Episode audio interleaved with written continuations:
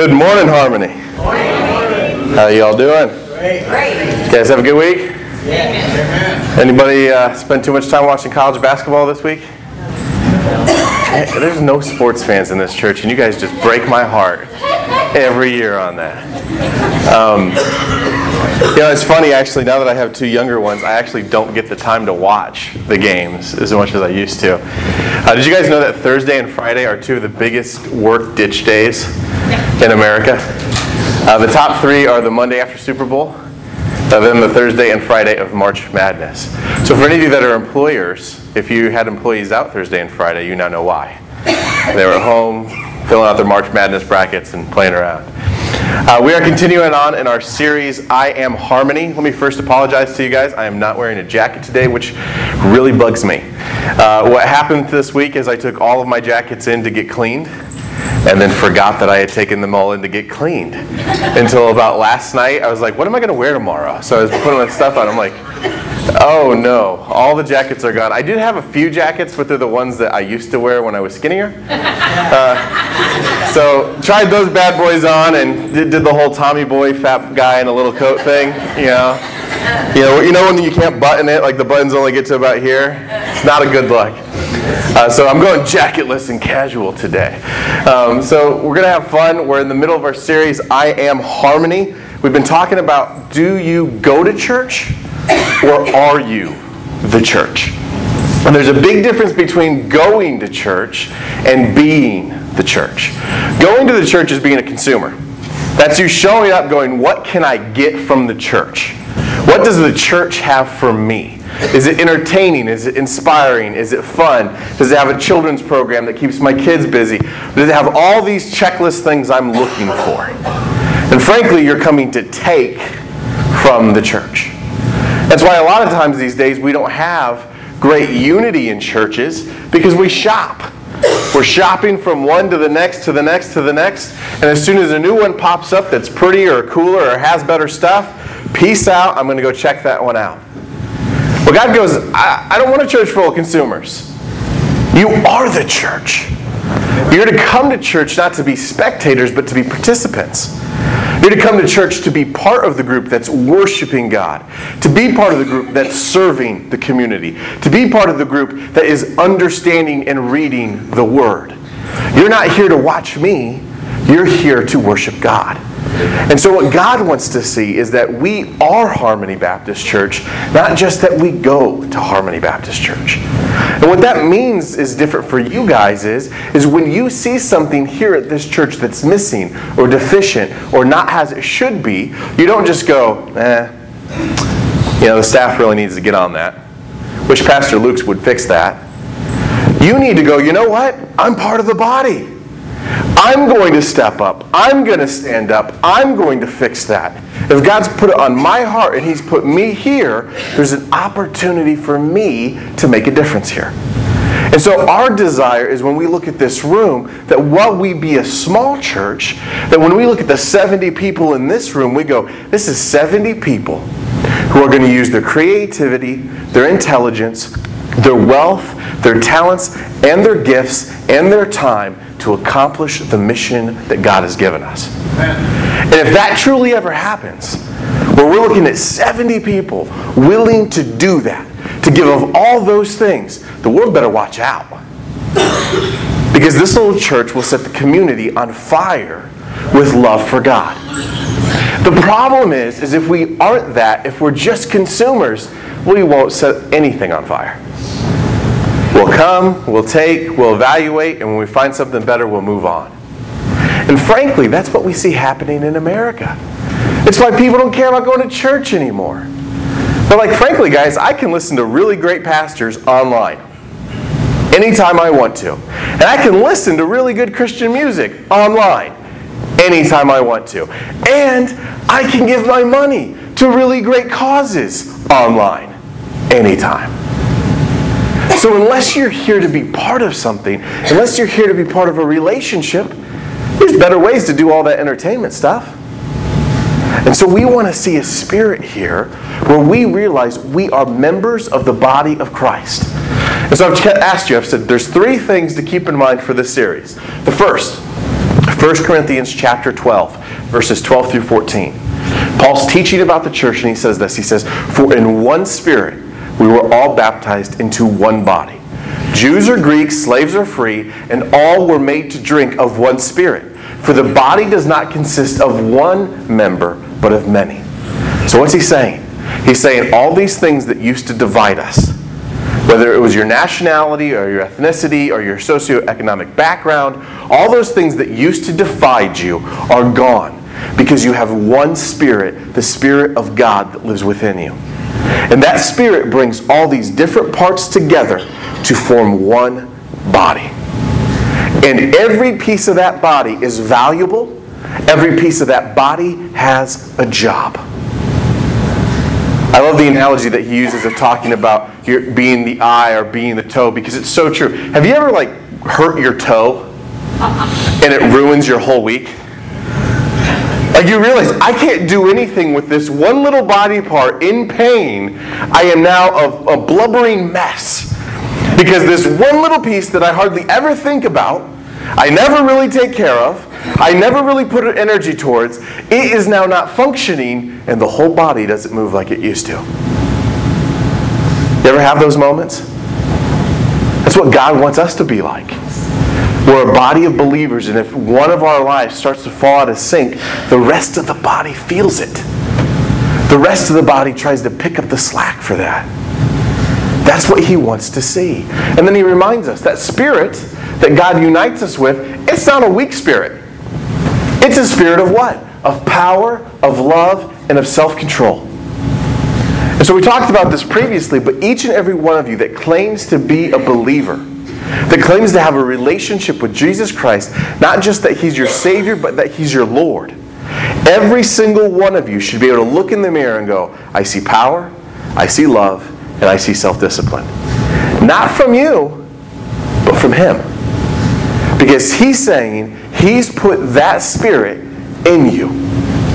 So, brothers and sisters, if He's put it there, it will show. You can't hide it. And so when you think about that power, that there's this group of people from different places, different backgrounds, all united in one spirit of power, love, and self discipline, my goodness, that should be an awesome group of people. And frankly, it has been. Throughout history, Christianity has been this unbeatable force that no one can kill. You look at right where it was after Jesus died, and you have about a hundred people who will call themselves followers of Christ. A hundred people. And that 100 people has both the Jewish Pharisees and Sadducees trying to wipe them out, and also the Roman Empire trying to wipe them out. Anyone who would do that story would go, well, that's easy, they're going to lose. A hundred nobodies versus the Jewish authorities and the Roman Empire? They can't last. But here was the difference. Those 100 people, do you know what they had? They had that spirit. They had a spirit of power, of love, and of self discipline. And all of a sudden, those 100 people turned into 3,000 people, and then 30,000 people, and then 50,000 people, until the Roman Empire itself became a Christian empire. When you have people with the Spirit of God in them, it doesn't matter how small they are. That Spirit will overcome all. And that's what we want to start seeing here at Harmony is that Spirit of God on fire, bursting out into everything that we do. Where people look at us and go, those people walk with Christ. And so I've asked you to really think about our mission statement. Our mission statement at this church came from us looking at the Bible and saying, what does God say the church is supposed to be? And so we said, we are building a family of disciples that love God, love people, and follow Jesus. And so as we've been going through this series, we've been looking at each of those pieces. We looked at building a family, we looked at what discipleship meant, we looked at loving God, and today what we're focusing on is loving people. Now, loving people is harder than loving God. So last week, when we talked about loving God, I went and said, hey, it's easy to love God because He's awesome. He created you, He made you, He loves you, He saved you. Everything He does is brilliant, awesome, and perfect. The guy's amazing. If you will just spend any time looking at God, the only thing you can be left with is going, man, He's taking my breath away. He is just an awesome, unbelievable, amazing God. He's awesome. The problem with this week is if you do the same thing with people, you will be more left with they're stupid, they're mean, they're selfish, they're rude, they're unbelievable, capable of messing up everything and everything they do. Um, they're really just kind of a pain. And no, I'm not talking, well, yes, I'm talking about you guys. the hard part about people is we have lied to ourselves in our society and we've said, people are naturally good. People are not naturally good. They're just not. I have two little people in my house that remind me of that every single day. Okay? Jake, I love the little dude, and he, he gives me my happiest moments every day because every day when I pull up to the house, the front door opens and those little toddler feet start sprinting towards me. And it is the best part of my day. But that little dude is selfish that little dude is driven by his own desires. And despite the fact that his mommy and daddy have provided for every need that he's ever had, that we've given him food, toys, clothing, shelter, anything he could imagine, things he didn't even know existed, he still regularly wants to go, I'm going to do it my way. Oh, you don't want me to color on the wall, Daddy? What do you think about that? Real story, that happened this week. It's funny with children how they can have the same parents and the same DNA, but they're not the same. Yeah. Tyler, Tyler's our Mr. Rule follower.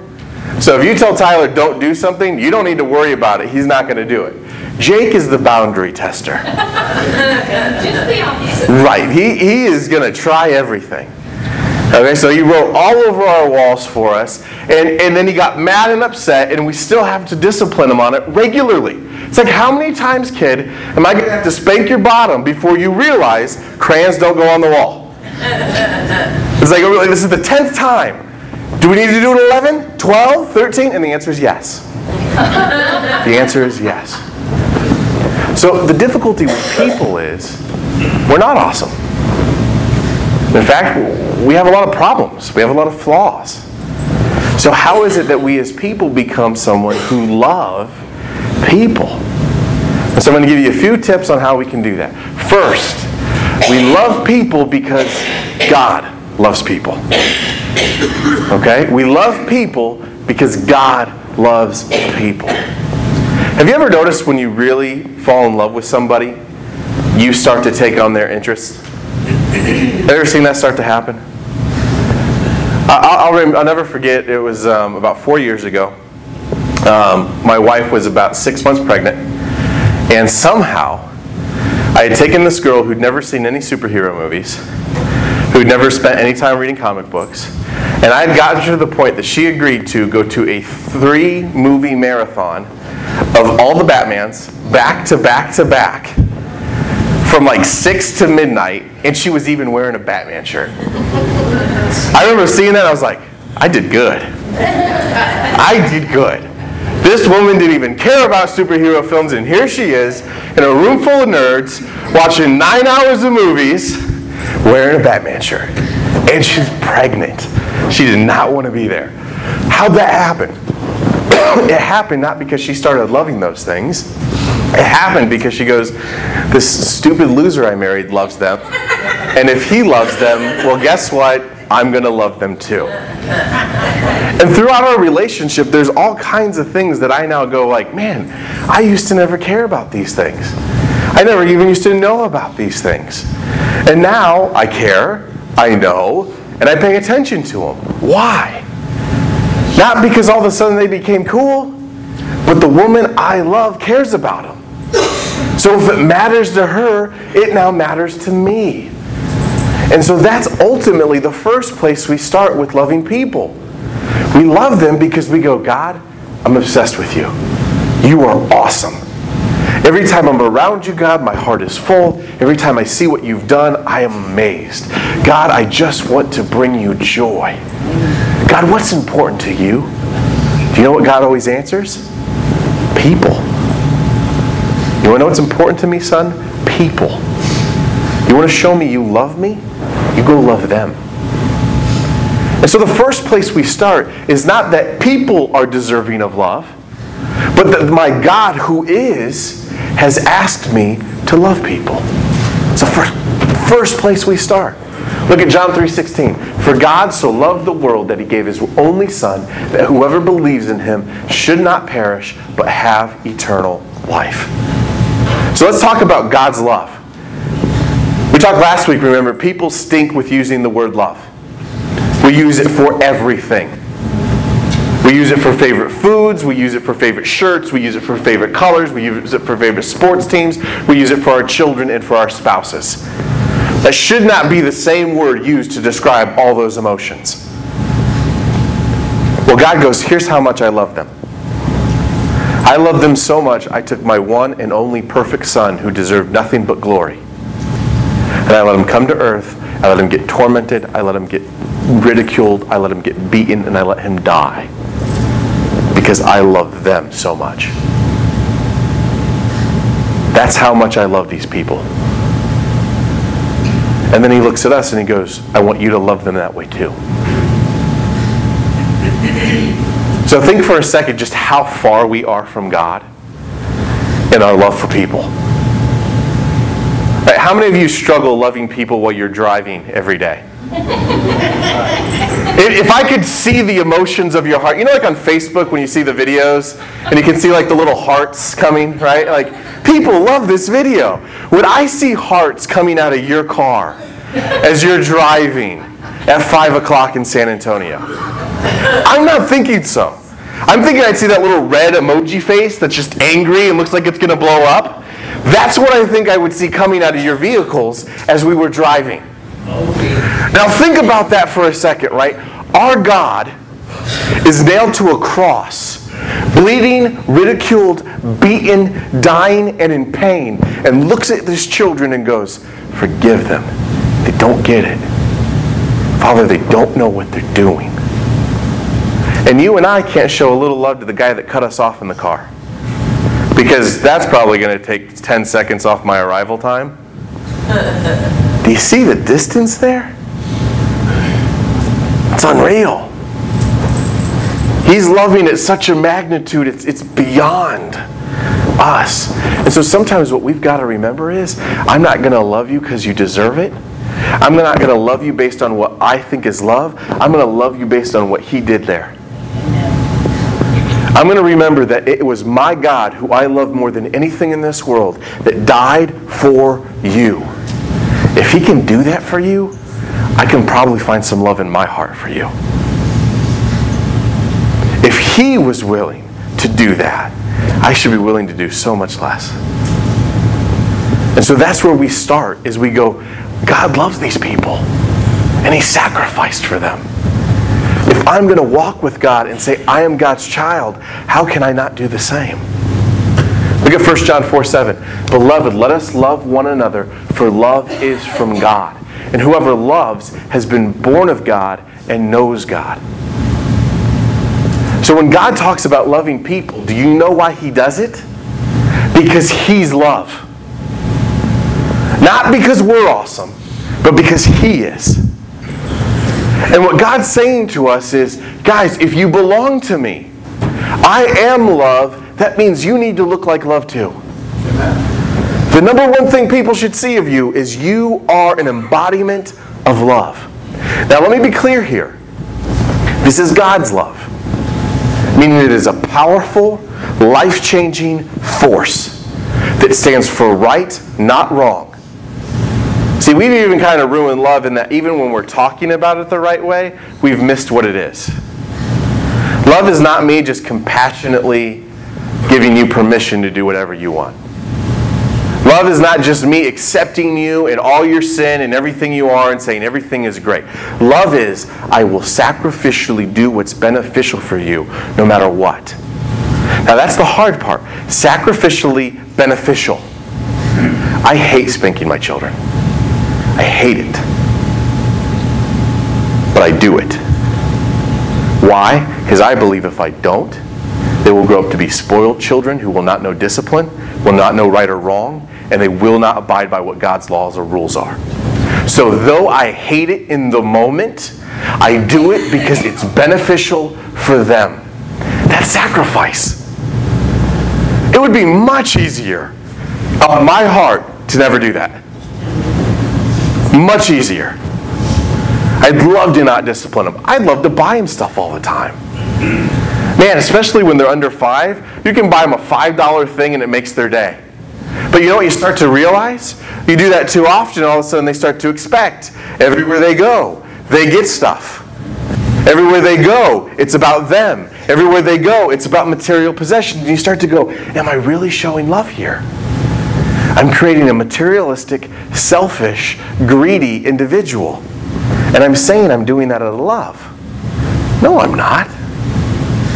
I'm doing what's easy and pleasurable to me, not what is sacrificially beneficial to them. And the same thing goes for this family. We've been talking this about a leadership team. One of the struggles we have right now is we have about 100 people here every weekend. Only about 50 of them have signed covenants to be members of this church. The reason those covenants are important to us are for two reasons. One, they show that you know what we believe at this church, you know what we're trying to do at this church, and you've said, I want to be part of that. The second reason it's important is besides the beliefs and mission, is that you're saying, I'm part of this family. Which means from that point forward, we're going to hold each other accountable, both good and bad. I'm going to expect you to be there to share my joy. I'm going to expect you to be there to help me with my pain. And I'm also going to expect that if I start messing up my life, that you love me enough to go, Luke, you got to get back on the right path, brother. A lot of us don't do that anymore. We'll sit here and we'll watch our brothers and sisters go down the wrong path. And we'll talk about it, just not to them. Because, man, that would be an uncomfortable conversation. Well, who am I to say anything? I'm not perfect. I've got my own flaws. You know what all that is? It's junk. It's selfish reasons to not have the right conversation with people because you don't want to get to difficult territory. You don't want to do what's hard. Me and my wife talk about this all the time with me at work. I manage people, which means I get to have fun conversations, and it means I get to have unfun conversations. And you know what's always amazing? I always find excuses to delay the unfun conversations. Oh, well, you know, I just couldn't find time today. Yeah, jam packed, had a bunch of meetings, got away from me. There really wasn't a good moment. I'll do it tomorrow.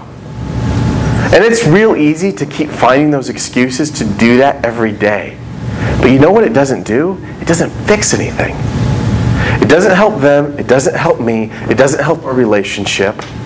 All it lets happen is for the wrong things to continue to move forward. We're a family. I hope you want the rest of the body of believers in this room to be people who love you enough that if you're on the wrong path, they won't just sit there and go, bye. But they will get up, they will move onto that path, and they will tell you, stop. You are not going the wrong way.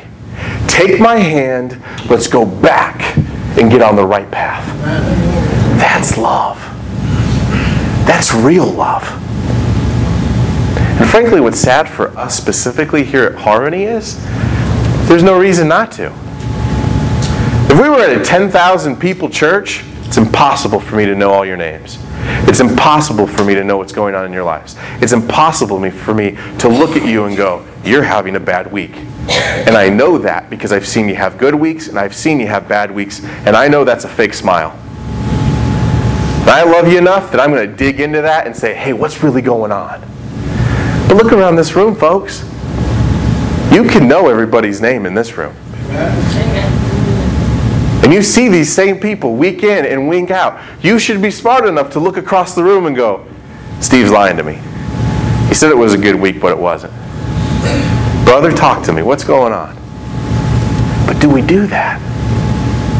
We say we love each other, but do we?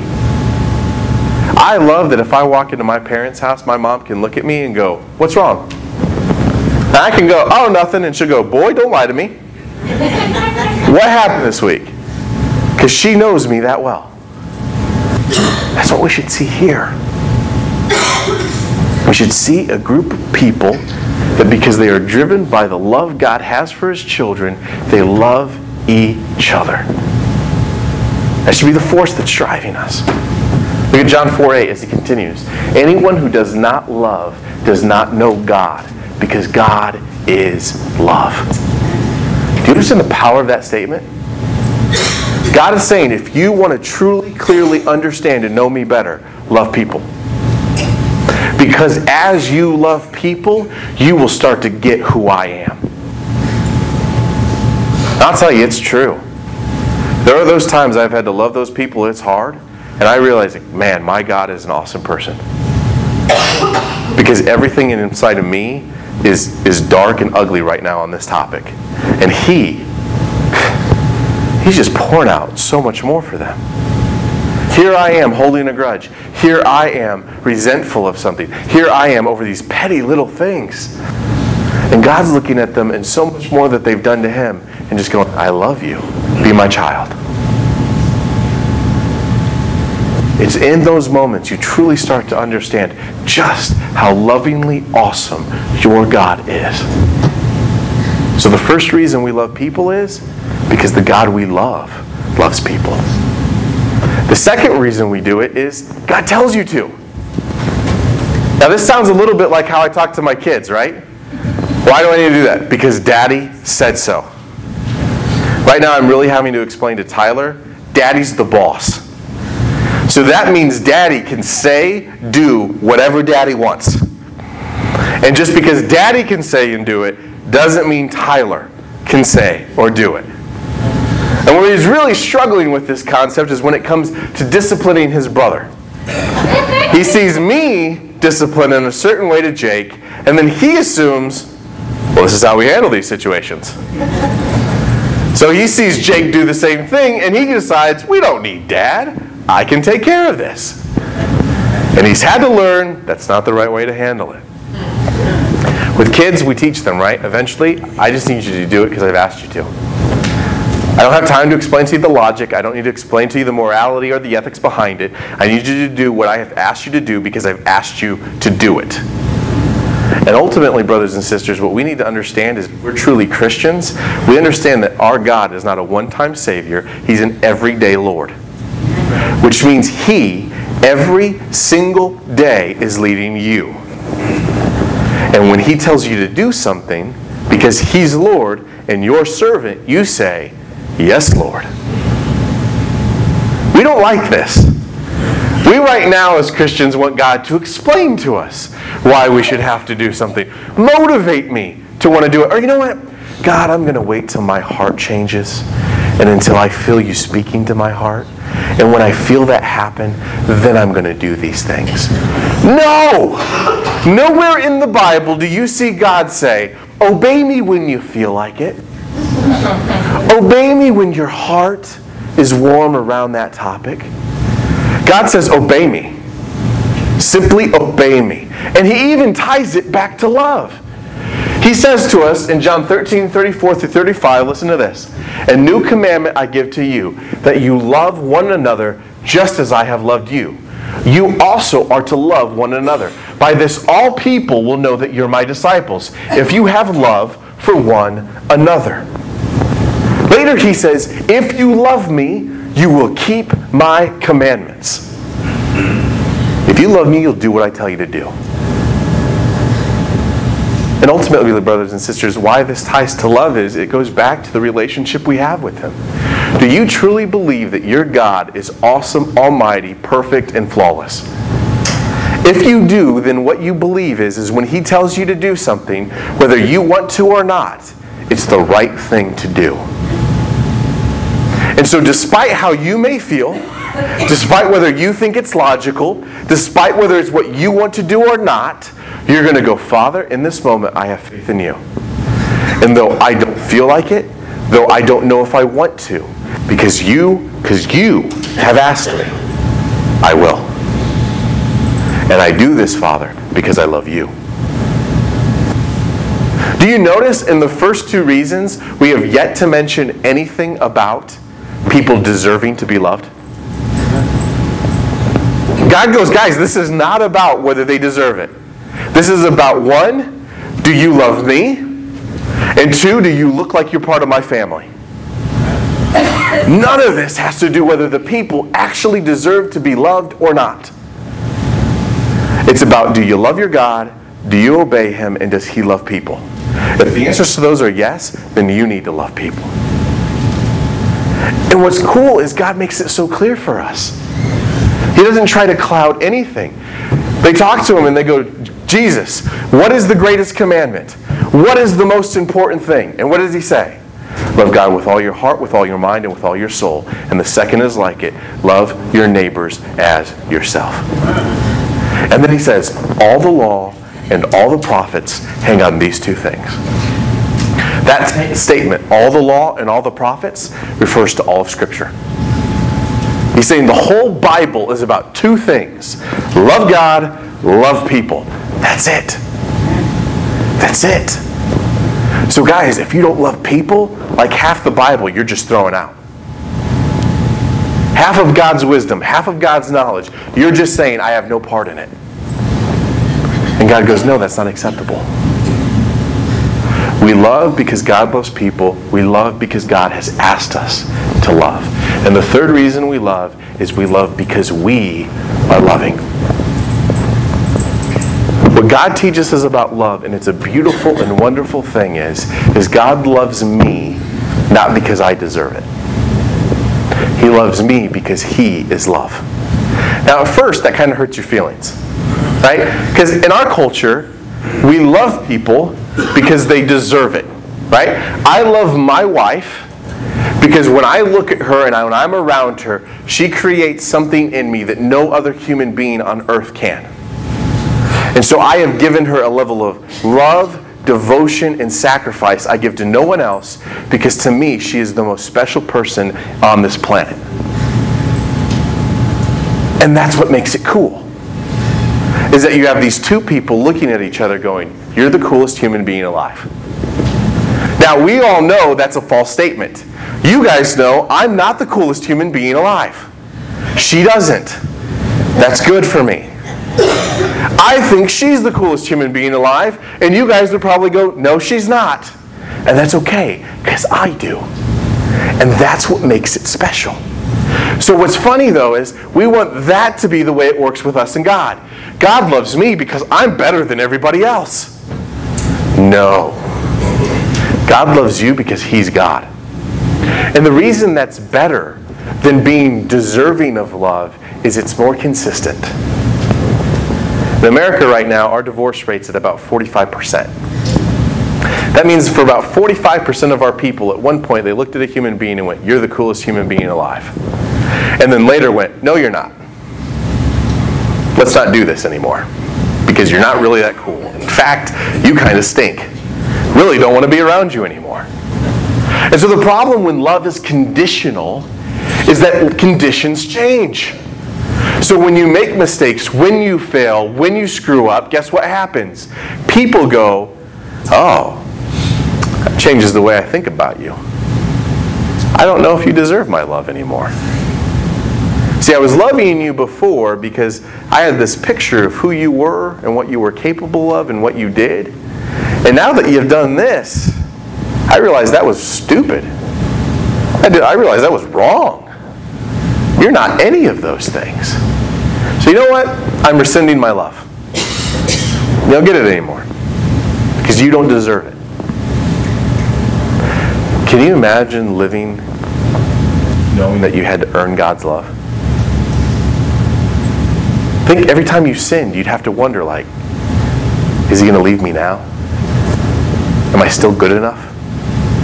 Have I done enough that he still calls me his child? Imagine if you really mess up. Imagine you murder someone. Imagine you go to jail. Imagine you kill somebody. Imagine you ruin your relationship. Imagine you, you mess up as a parent. You'd always be wondering, like, is there any good that I can do that will overcome this? How would you ever know where you stand with Him? You wouldn't. That's why the Pharisees and all the people that followed them had stressful lives. Because they were always wondering, am I good enough? Have I done enough? Am I right? But God goes, He goes, children, stop worrying about that. You could never earn what I'm going to give you. Never. But I have chosen to love you because I am love. And guess what? I don't change. So no matter what mistake you make, no matter how much you fail, no matter how much you fall, I will still be here. I will still love you. I will still call you my child, and I will still pick you back up. And so what's awesome about God is, is because it's unconditional love, it is pure, it is perfect, it is abundant, and it is always, always there. And in turn, what God then asks you and I to do, because we now have His Spirit in us, is that He asks you and I to go love people like He loves people. Which means go love people not because they deserve it, but because inside of you beats a chest or a heart full of love. You love because you're loving, not because they deserve it. And what's brilliant is, is if you truly have the relationship with God where you know, I, I do not deserve what God has given me. I don't deserve any of it. Then it makes it real easy for you to go to other people who don't deserve love and give it away too. Because you realize I've been given so much that I never could have earned. Of course I'm going to give it to other people. The problem with love is, is when you think you've earned it, you don't want to give it away. Because you go, do you realize what I had to do to get this? I worked hard for this. I've sacrificed for this. I'm not giving it to anybody unless they sacrifice for it, unless they work for it. And what God wants us to be is people that go, that's silly. He is freely and abundantly given to me when I never deserved it. So I will freely and I will abundantly give it away to others. Love will be a hallmark of my life. Let me give you one last passage here. 1 John 4 18. There is no fear in love, but perfect love casts out fear. For fear has to do with punishment, and whoever fears has not been perfected in love. He continues in 419. We love because he first loved us. What I love about loving people is when you and I become folks that just spread love, do you know what we're doing? According to verse 418, we're eliminating fear. When we go into this world and we just love people, we are wiping away fear that hurts, punishes, and restricts so much. When you can be that kind of loving light in the midst of darkness, it doesn't just change life for one or two people, it changes everything. It changes absolutely everything. How you need to view loving people is, is that you're this cup that was empty, and God is just pouring His love into you so much so that it's just overflowing. And so, literally, anywhere you go, love just spills out. It just spills out. Why? Because your God just keeps filling you up. Amen. And so, brothers and sisters, please find ways to love. Not because people deserve it, but because your God has asked you to do that. And if we can do that, there's no limits to the impacts that we can make in the hearts of the people around us. We're about to take the Lord's Supper, and what I'm going to ask you to do as we're getting prepared is to have a conversation with your God about how He loves you and about what opportunities you have to love people in your life. The world we live in is a dark place right now. It's full of hate, it's full of anger, it's full of people just always looking to lash out. What's beautiful about that darkness is, is it creates the perfect opportunity for our lights to shine and to point people to Christ. As we take the Lord's Supper, it's important to remember a few things. One, Lord's Supper is for those that have repented of their sins and have acknowledged them before God. So as we're getting prepared, if there's anything you haven't asked God for forgiveness on, if there's anything that you haven't given over to Him, please do that. Or otherwise, don't take the cup and you take that priority to sit with Him and to talk about that. Second, the meal is supposed to be shared between a family that is showing love to each other. And so, if there's any resentment, if there's any unforgiveness where we're refusing to make a relationship in this family right, you should t- not partake in the cup today. And you should focus on making those relationships right. And third, this is a cup that's to be shared with believers. This isn't just bread and wine, this is the representation of the sacrifice that Jesus made for us. This is us proclaiming that He is not only our Savior, but our Lord, and that He died on the cross and He spilt His blood to wash us clean. And so when we take this, it's us proclaiming that relationship with Him. So if you're not a believer, we ask you to not partake in the cup as well.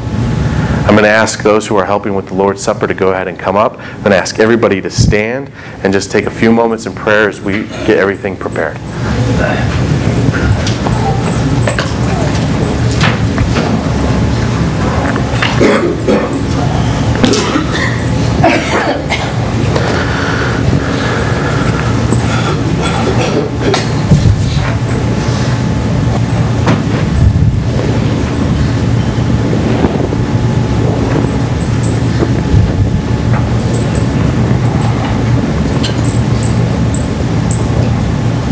1 Corinthians chapter 11. It says, For I received from the Lord what I also delivered to you, that the Lord Jesus, on the night when he was betrayed, took bread, and when he had given thanks, he broke it and said, This is my body, which is for you. Do this in remembrance of me. In the same way also he took the cup after supper, saying, This cup is the new covenant in my blood. Do this as often as you drink of it in remembrance of me. For as often as you eat this bread and drink this cup, you proclaim the Lord's death until he comes again. Heavenly Father, we pray over this bread, and we pray, Lord, that you remind us that this is your broken body. That you, Father, in sacrificial love, came to this earth and took on the punishment that each and every one of us deserved. That you, Father, in loving sacrifice, put yourself in our shoes, and you paid the price that we deserve to pay. We thank you, Lord, for that amazing sacrifice. And we thank you, Lord, that you've given us so much. In Jesus' name we pray. Amen.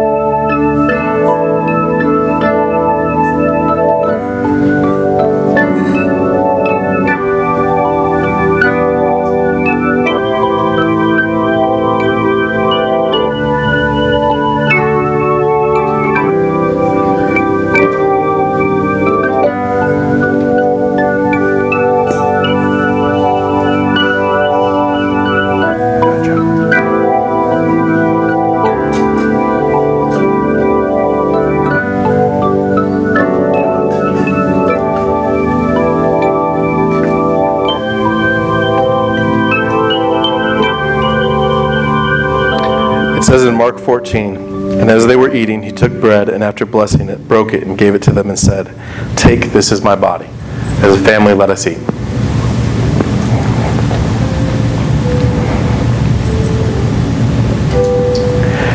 Then says, And then he took a cup, and when he had given thanks, he gave it to them, and they all drank of it. And he said to them, This is my blood of the covenant, which is poured out for many. Truly I say to you, I will not drink again of the fruit of the vine until that day when I drink it anew in the kingdom of God. Let us pray. Heavenly Father, as we take this cup, may we remember that it represents your blood. Your wonderful blood, Father, that has washed us clean of all of our sin. Your wonderful blood, Father, that has united us as a family. Your wonderful blood, Father, that gives us a spirit of power, love, and self discipline. Father, we are so thankful that not only did you take on our punishment, but that you also gave us your righteousness. That you, Father, not only have given us innocence, but you've given us a seat at your table in your kingdom. That we, Father, get to be your children is the most amazing thing. We love you, Lord. And in Jesus' name we pray. Amen. Amen.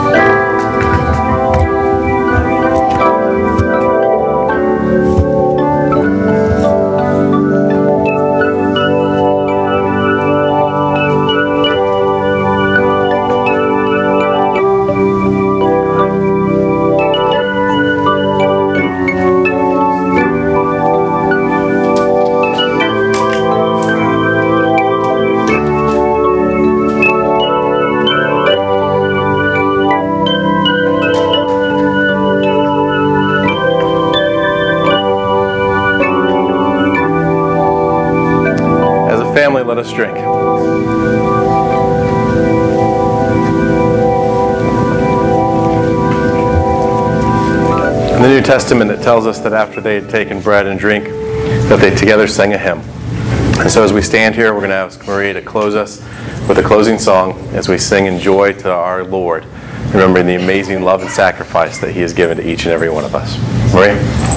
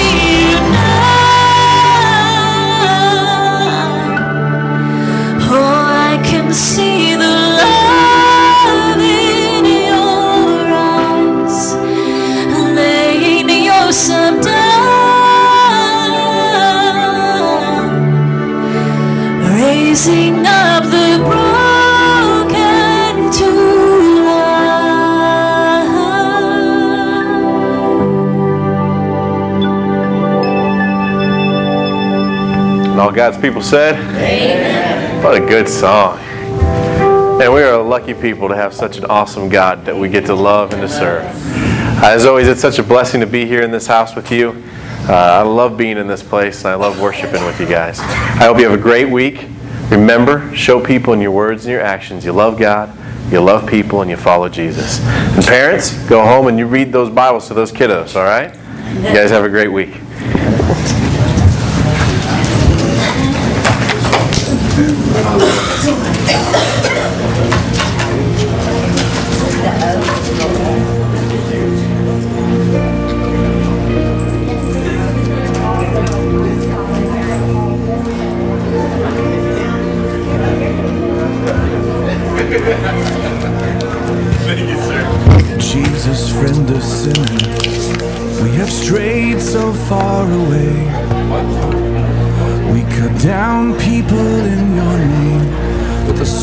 Was never ours to swing.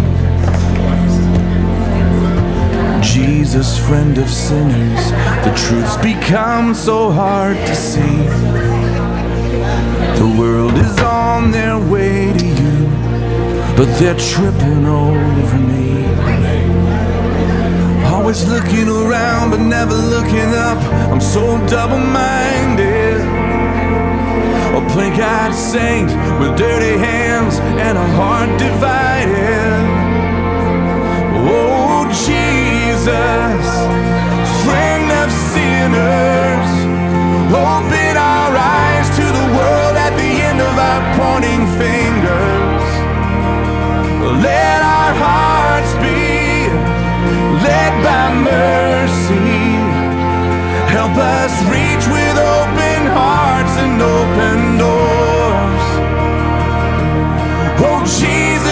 Friend of sinners, break our hearts for what breaks yours.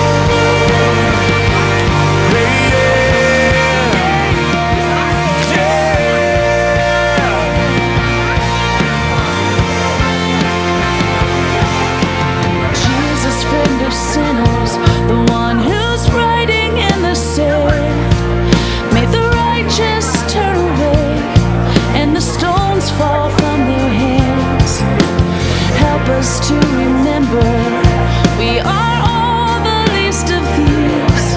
Let the memory of your mercy bring your people to their knees. Nobody knows what we're for, only what we're against when we judge the wounded.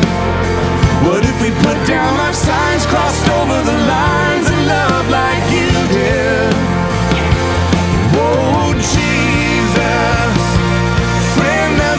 sinner.